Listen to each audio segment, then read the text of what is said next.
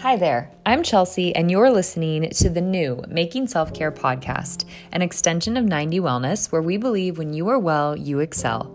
Prioritizing your self care is the solution to living a balanced life.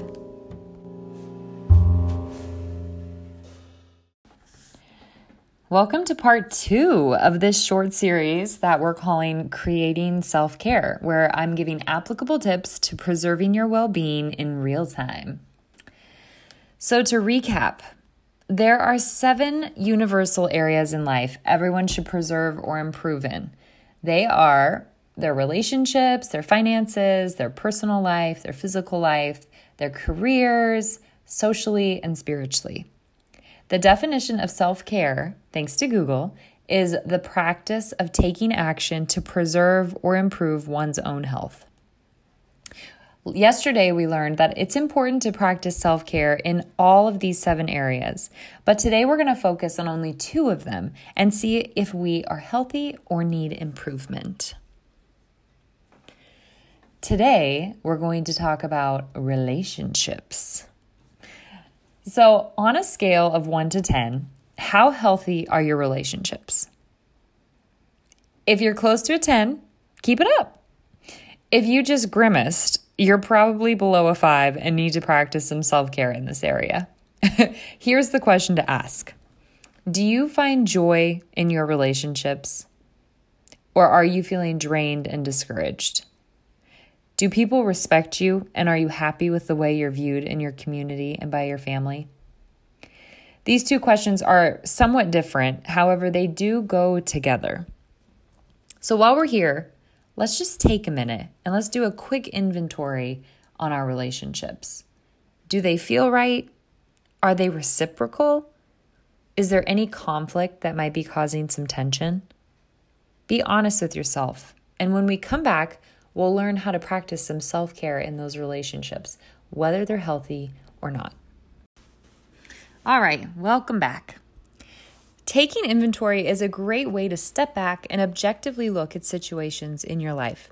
I hope you were able to see clearly if your relationships are healthy or in need of some work. Now, don't get me wrong, I know well that all relationships need to be nurtured and continually watered. I hope that many of your relationships are in good soil and that you are thriving and living well with yourself and with others. So, let's talk about some self care in these relationships. Number one, we already all know what this one is boundaries. If boundaries are stepped over, crossed, broken, laughed at, or whatever, the trust in that relationship is broken. The best way to go about boundaries is this state them, turn your back, walk away. If there are individuals in your life that continue to step over and disregard your boundaries, you must let them go. Must. Period. Number two, Take time for yourself. If you're a two on the Enneagram, you are constantly trying to make everyone happy. This is probably the main killer of all relationships. So take some time for yourself. Allow yourself to be content in being alone and enjoy the time you have alone. This not only refreshes you, but it also allows you to be the best version of yourself while in relationship with others. Number three, forgive. If there is one thing I know about people, it's that they will always offend, no matter who they are. They will hurt you, they will embarrass you, and frustrate you all the time. And you, the same with them. The quicker you learn to forgive others, the quicker you can find joy in relationship. Choose your battles. Everyone is dealing with something that we may never know about.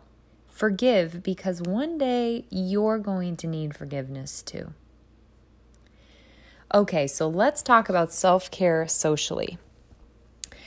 So, I thought self care socially might be the way we are viewed in our community and how we represent ourselves on the outside. However, recently, I believe that socially and economically, we really do need to practice healthy self care. This is an area that is very new to me, and I am currently learning how and what this looks like for me as an individual, which is the point of this whole course to learn and see where we may need some help and where we are strong. Um, I recently watched an episode of Hot Ones, which is a YouTube show um, where celebrities are interviewed while eating extremely spicy chicken wings. It's hilarious. I'm going to put the link in the show notes. You should go watch it. It's so funny. Um, anyway, this in this episode, uh, Trevor Noah was being interviewed, and he mentioned how politics should be extremely important to the younger generation. It's our country, and we have to live in it for the next 60 plus years. Um, his comment made so much sense to me, and I have been working out my issues with politics and where and how I want to present my cases, and also how to participate in political activities in order to create change. Um, this is not easy, and to be quite honest, gives me a lot of anxiety because I don't know enough about speaking on things I believe in on a more political level. However, I really do believe that good self care in this area should be created.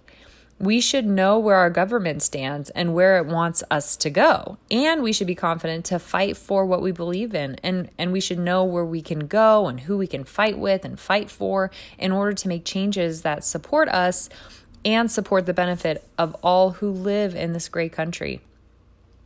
Um, that's all I'm going to say about that because it's still new to me. And I think as long as you are actively pursuing more knowledge on where you stand, what you believe, and how to respond to that politically, will give you the right steps as to where you need to be in this area. So, in conclusion, Take inventory of your relationships. If boundaries continue to be broken, get out of that relationship. Learn to be okay by yourself. This helps replenish your mind and body so you can be the best version of yourself um, and lastly, forgive. And then, as for social self care, uh, practice what you preach, know where you stand, know who to go to, and know how to participate in change making and freedom building in America. If either of these areas are weak for you, I challenge you to begin some hard conversations and delve into your own beliefs and those who you are in close relationship with. I believe it will all work out in the end. If you're afraid to have these convos, that's okay. They really are hard to have. But ultimately, getting over that fear will help you in the long run. Um, so I hope you join me again tomorrow for part three of creating self care. Until then, smile, enjoy life. Much love.